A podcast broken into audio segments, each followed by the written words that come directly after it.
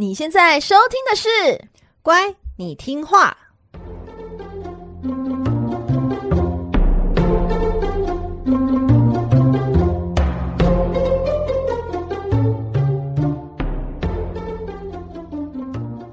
每集介绍一幅名画加一则故事，从故事的关键找出欣赏艺术的线索。只要听懂故事，就能看懂名画。现在跟着我们一起乖乖听话。So full of Vicky。大家好，我是葵花子。嗨，我是佩金。欢迎收听《乖，你听话》。Hello，各位小乖乖们，你们好吗？每集介绍一则故事及一幅名画，希望你听懂故事就能够看懂名画。哎，葵花子，你有看奥运吗？这一周正是全台风奥运，他有看那一场最精彩、让你心脏麻痹、胃很痛的对战吗？就是那个桌球男子中华对中国那一战。哦，我真的心脏好痛哦。我觉得每一场都让人家心脏很痛，哎，就是会有一种胃绞痛、吃不下饭的感觉。哦，真的真的，本来想说要配饭吃的比赛，就诶无法吃饭，你知道吗？而且我跟你讲啊，这边一定要提到我们的小林同学云茹啊，哎呦，国民金孙呐，阿姨真的是为你感到非常的骄傲。虽然就是呃铜牌战那边就是小小的失望了一下，但是呢，我还是觉得你真的很棒。但 你知道那时候看完之后，我真的心情无法平复诶、就是我们失就是失去铜牌那边，我还就是要去拼公园走一走，平复一下我的心情，我才能睡着。这么严重？哎、我跟你讲，我相相信大家很多人跟我一样，因为看完的时候，你知道期待越高，就是失落会越大。但其实你就可以看到那过程之中，你可以感到我们的小林同学其实已经是拼尽了全力了。你不忍苛责他、后来呢，就是他在呃晚间快要凌晨的时候，哎、看到他 IG 的限动，他写下了几句他那种你知道内心的一些话语。哦，我真的是马上就留留言给他说：“哎呀，云茹啊。”真的，你已经很棒了，你真的很棒了。第四名，真的，我真的为你骄傲。我就这样不小心发送出去，发送完才发现，哎呦，他是个名人呢，我还直接这样子发送，因为我从来没有做过这种事，一般都是你知道看到可能名人的留言，呃，IG 限动的感想，就直接划过，你知道吗？哦，我真的是应该是把他当做我的心头肉，我的孩子一样。真的，佩奇，你你的母爱已经藏不住了，就是满满的这样涌出来了。真的，我真的藏不住，我真的很为他骄傲，你知道？真的，大家都为他们骄傲。哦，真的，by the way，就是八月十七号是他二十岁生日，我先预祝他生日快乐。已经已经关注到他生日了，对对，二十岁生日啊，好鲜哦，对，好鲜哦。哎呀，哎，那你你有你有很锁定哪一个就是选手嘛？你很为他加油的？嗯，因为那个戴资颖的比赛通常都是在晚上的那个吃饭时间，所以我就会跟葵花先生就一边吃饭一边帮他加油。对，所以我大概都是锁定那个戴资颖的，就是球赛这样。我觉得这些运动员真的是非常的了不起哦，因为他们在运动场上，就是除了展现这个肉体的力与美之外。最令人感动的就是他们那一种坚持不懈的精神。就算我是一日体育迷哦，就坐在电视机前，然后看他们这样，无论是小林同学啊、戴静啊，或是其他的选手们这样满头大汗拼到最后一刻的画面，其实有时候那个眼眶啊会这样微微泛滥，跟你一样，就是母爱泛滥这种感觉。真的，这我觉得真的，大家一定是完全全心投入在那里面了。说到这种运动家的精神，就很想要跟大家分享古代的奥林匹克运动会。奥林匹克运动会起源于古希腊，那时的运动员参加比赛呢，会在腰上绑一块布，遮住重要部位。直到西元前七百二十五年，第十五届竞技会上哦，有一位短跑选手，他在赛跑的时候呢，腰上的布不小心滑掉了，当场赤裸裸小居居被看光光。现场观众呢，就这么大声的嘲笑他。哦。我们一般人的反应呢，可能就是赶快用手去遮住重要部位。但这位运动员完全不在乎大家的嘲笑，就这么光溜溜、手刀全力冲刺跑完比赛。而且最重要的是呢，他赢了！哇，超强欸！那但请问这一段可以在 YouTube 搜寻得到吗？你说那个 BBC 那种纪录片之类的吗？对对对，哦不啊，这西元前七百二十年哦，哦，应该是没有任何的记录吧？我想看哦，好精彩哦！那本来在大笑的观众呢，被他的精神所打动，从此之后全裸上场，渐渐的成为一股风气。但也不是说下一届的运动会马上就变成全裸上场啦，是一直到第六十五届奥运大会才规定所有项目是一律全裸上阵，运动员不穿衣服，而是把这个橄榄油呢涂在自己的身上。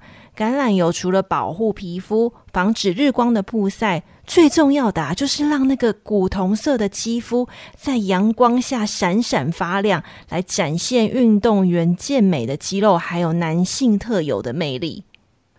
我们新闻很爱用“男神”来形容长相帅气、身材健壮的运动员，这个我真的不得不说，“运动男神”这个词真的是用得有凭有据，你知道吗？哦，所以以前真的就有一个男神，没错，因为在古希腊人的心目中哦，若说最美的女神是阿佛罗代蒂啊，也就是维纳斯啦，那完美男神唯一认证代表就是阿波罗。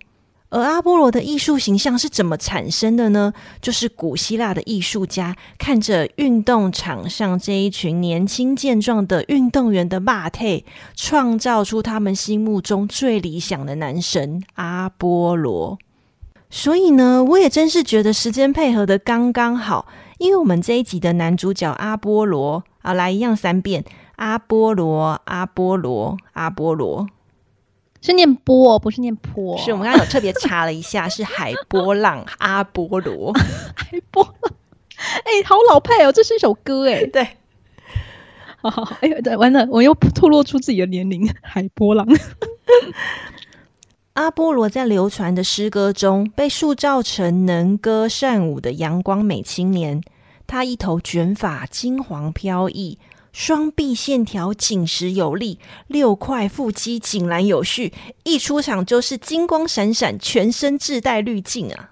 哦，你这样描描述的是多么的帅啊，完全有画面，充满了我的意淫。哦，意淫的真好，意淫的真妙，神就是应该被我们意淫的大物，有没有？不会，我觉得神神就是现在就是我们这样子也是一种想念他啦。OK，阿波罗和戴安娜是双胞胎姐弟。我们在第十二集介绍戴安娜时，曾经完整介绍过他们的出生过程。简单来说呢，阿波罗是天神宙斯和泰坦神勒托的儿子。当勒托妈妈即将要生下阿波罗和戴安娜时，被超级大触缸天后赫拉发现。那这个赫拉呢，她向来不容忍任何的情敌的存在，除了不准勒托妈妈在阳光照耀的大地上生孩子。还派出一条叫做培东的大蟒蛇追杀乐托。后来，乐托妈妈在海王波塞顿的帮助下，终于生下了戴安娜和阿波罗。第一次听乖，你听话的朋友们可以听听第十二集《月神戴安娜》的介绍，里面有更完整的故事细节哦。一般想到阿波罗，会先想到他是太阳神，没错哦，太阳神阿波罗的名号非常响亮。因此，大多数人以为阿波罗就是掌管太阳的日神，但其实，在古希腊的神话中，真正掌管日升日落的太阳神叫做赫利俄斯。嗯，赫利俄斯他是谁啊？赫利俄斯是我们所说的真正的日神。每天早上，他驾着四匹马拉着的黄金马车，从东边到西边横越天空，用光明照亮世界。他和他的两位姐妹，一位是月亮女神塞勒涅，一位呢则是黎明女神厄尔斯。三位神明奉公尽职，轮流出现在天空，从来没有请过一天假。这也是希腊神话中解释每天黎明即起、日升月落的由来。虽然在早期希腊神话中，阿波罗不是掌管太阳的日神，但他的确是具备太阳属性的光明之神。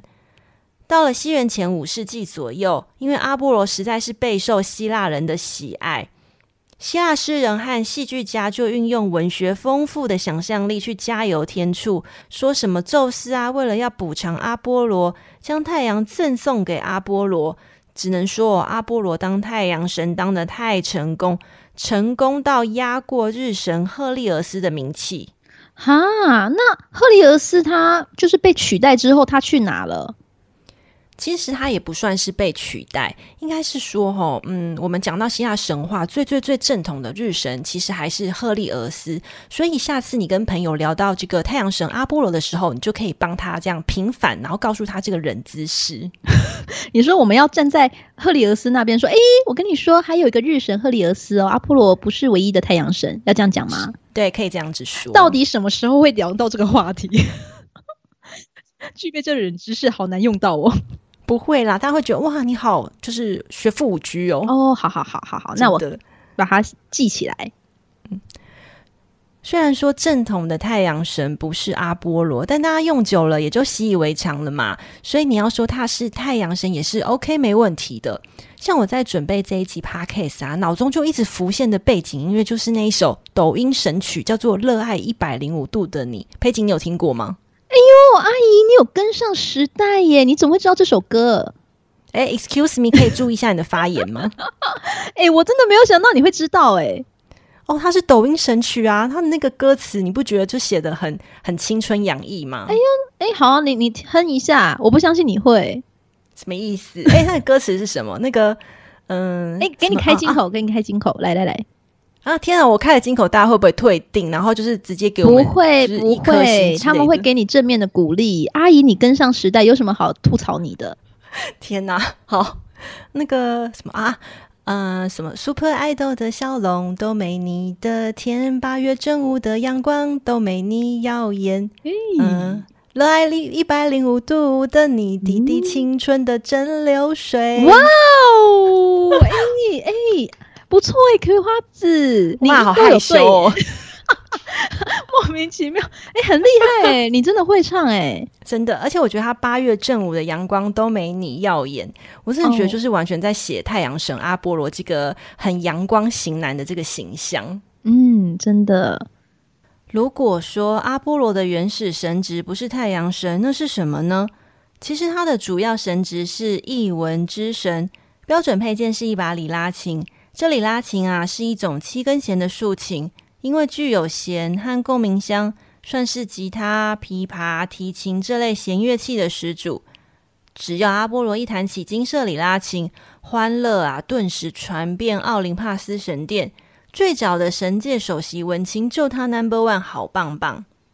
除了音乐，他在诗歌的表现也很杰出，因此成为音乐家和诗人的保护神。阿波罗的身边啊，常常跟着一组女神。这组女神呢，就是缪斯女神哦。缪斯哦，她们是希腊神话九位文艺女神的总称，主要掌管艺术、诗歌还有科学。缪斯女神常常出现在众神还有英雄们的聚会，轻歌曼舞，为聚会带来愉悦与欢乐。因为他们会给予诗人还有歌手鼓励，还有灵感，跟阿波罗很合拍。因此，古希腊人后期将阿波罗设定为女神们的总指挥。哦，所以意思就是阿波罗就是经营着一个九人女子团体嘛，像韩团这样子。Twice，哎，刚好九个人呢。对啊，刚好跟 Twice 一样九个人啊，所以他就一个人领军的九个九个人，然后一起在那个神界那边，就是可能开演唱会之类的。到处巡回，对，巡回，而且他们每个人都有各自的属性担当，哎，艺术啊，诗歌、歌歌、科学这样子吧，对啊，或者天文什么的，哦、就大家的分工很明确，就跟韩团在布局是一样的道理。嗯、还有一个忙内，哦，一个负责颜值，一个负责歌唱或舞蹈这样子。类似哦，对啊，我觉得他们真的很合拍，因为你看阿波罗嘛，他是神界的首席文青，然后缪斯女团，他们就是很像一组的译文女团，哎，对耶，只要对啊，所以只要阿波罗和缪斯女神这个女团出现的场合呢，都代表着满满的译文能量。所以我今天介绍的画作啊，完全就是展现了这种文艺气息呀、啊、飘逸感啊、那种光亮感、美感。的一幅画。好，我要介绍画作呢，是被称为十八世纪有罗马画家王子之称的庞培奥·巴托尼带来的作品。巴托尼呢，他是出生于意大利的金匠画家。他二十岁的时候呢，就前往罗马去学画了。诶，当时呢，他就被拉斐尔那种唯美庄严的作品感动不已，开始研究了古代希腊罗马的艺术。起初呢，他是为教堂绘制装饰画。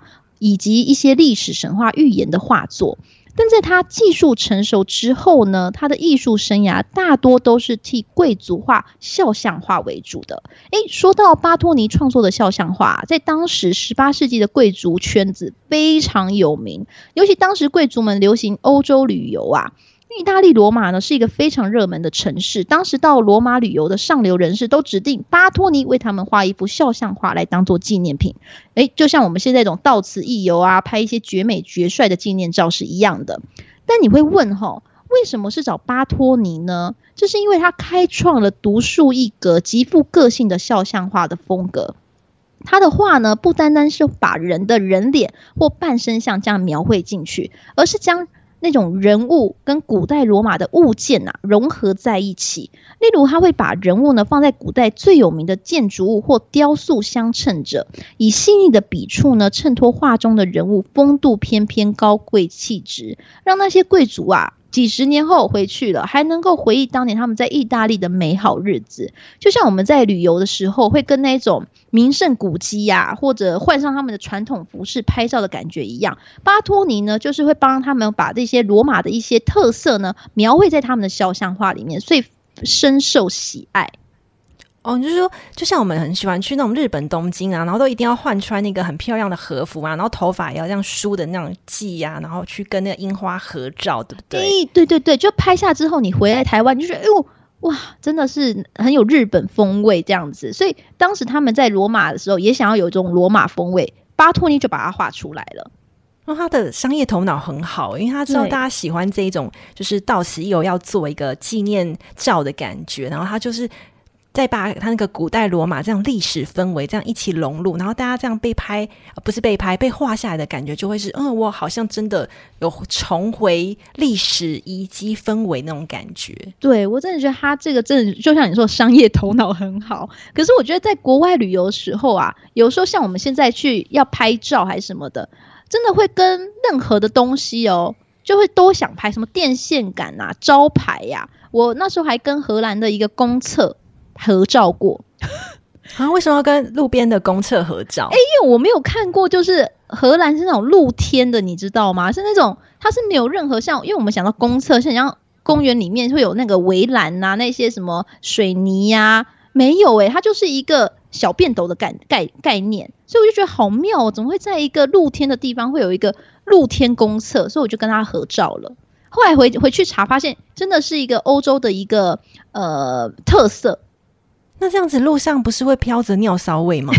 露天的话，对对对，会有尿骚味，但他们好像也见怪不怪了。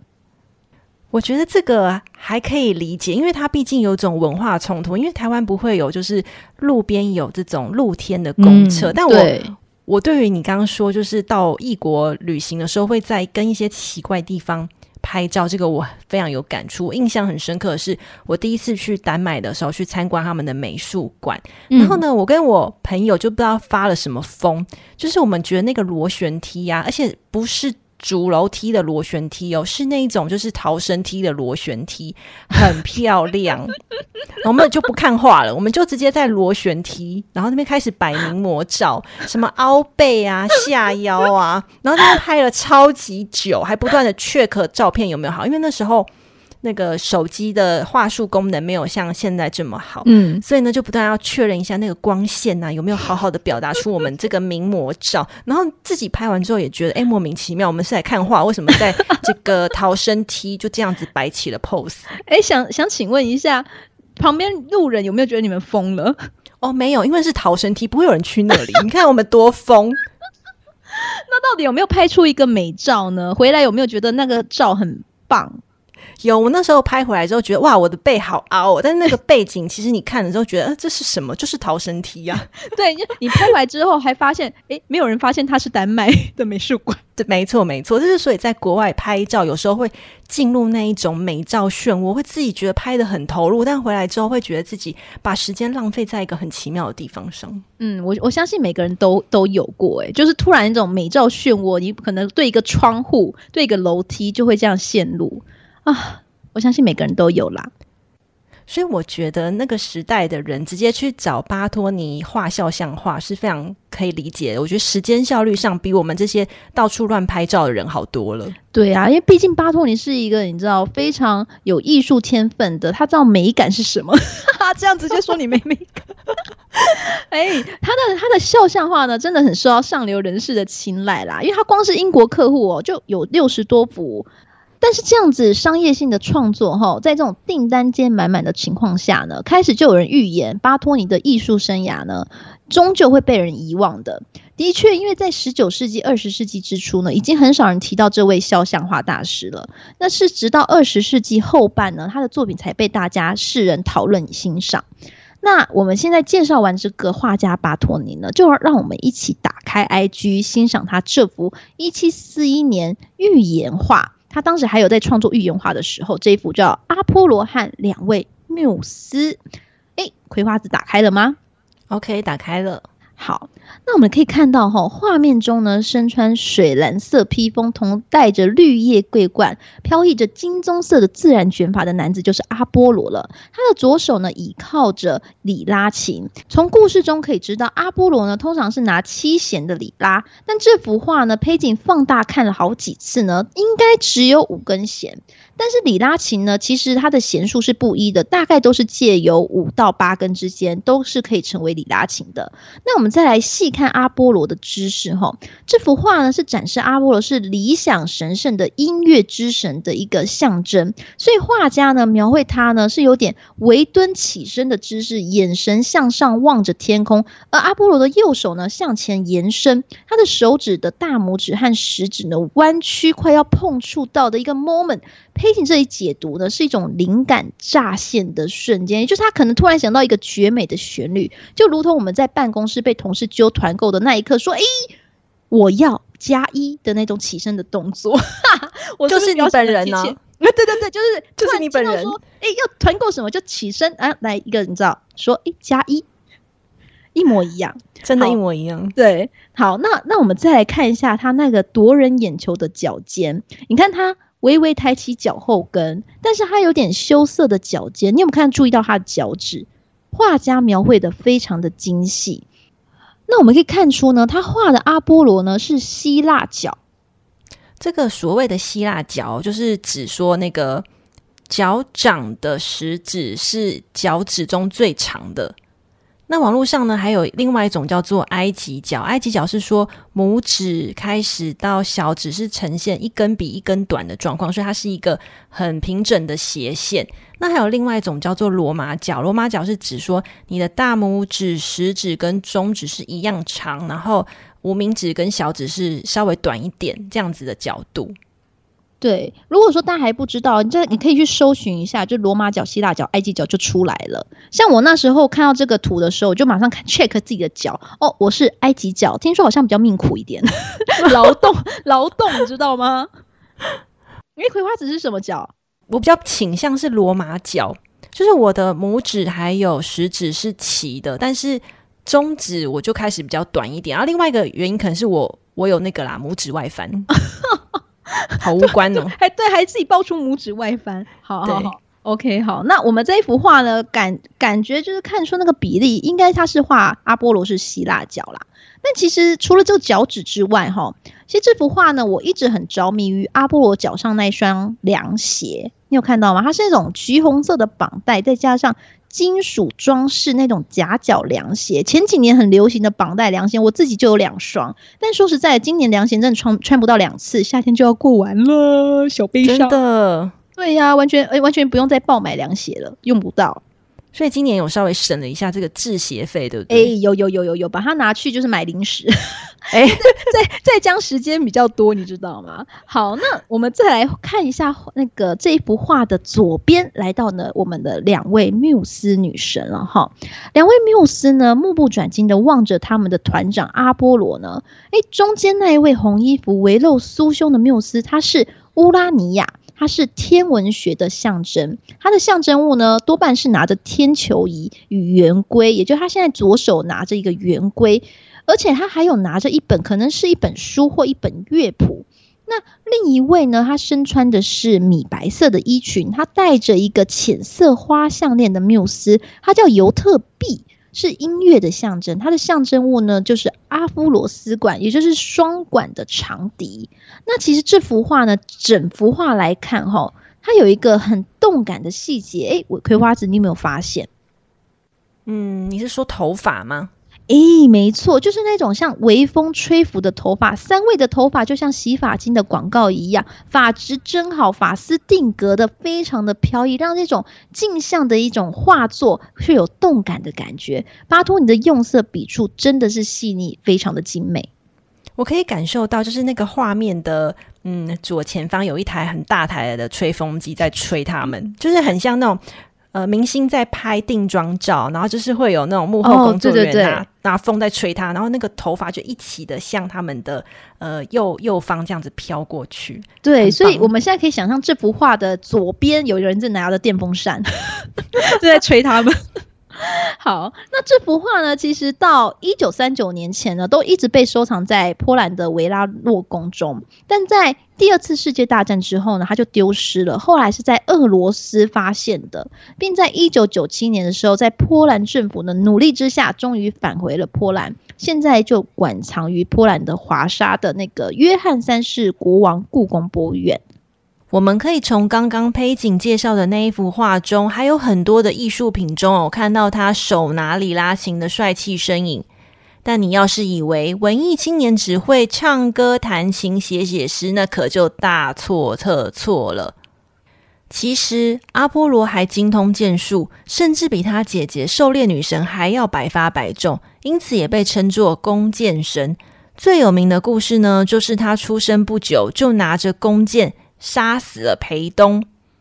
我们在前面故事有提到，阿波罗的妈妈勒托快要生产时，天后赫拉派出一条名叫裴东的大蟒蛇去追杀他妈妈，因此阿波罗极度痛恨裴东。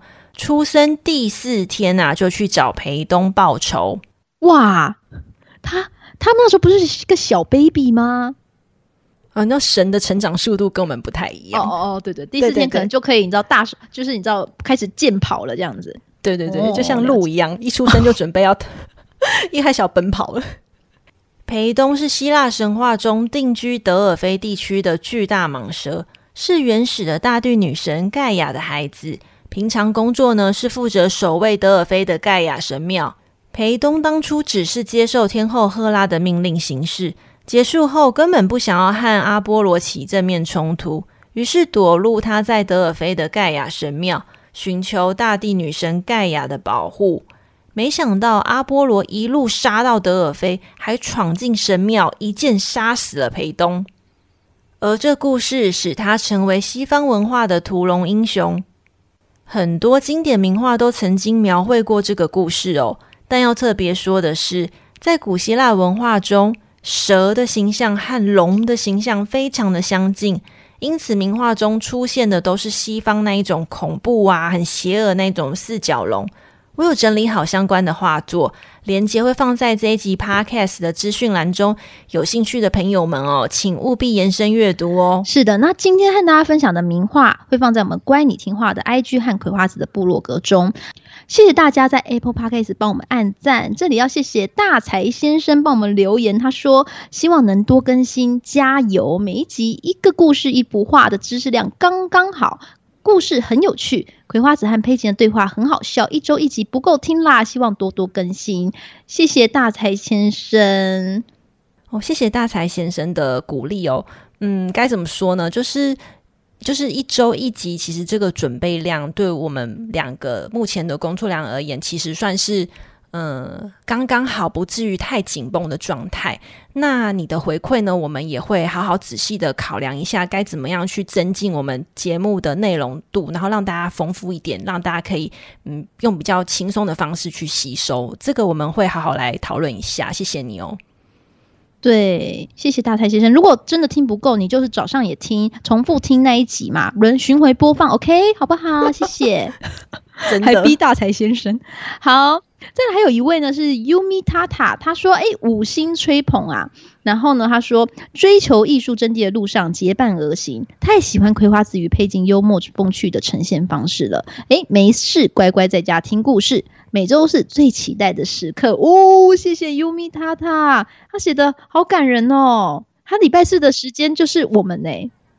其实大家真的给我们的留言，真的我们都深受鼓励。如果你想跟我们说说话呢，都可以在 IG 或 Apple Podcast 上面留言，并帮我们按赞五颗星，我们都会非常的有回馈，非常有动力的。欢迎大家追踪我们，各位小乖乖们。我们这一集啊，说了许多阿波罗的好话，然后我们说了他是呃神界第一美男嘛，然后又是首席文青，还是神射手。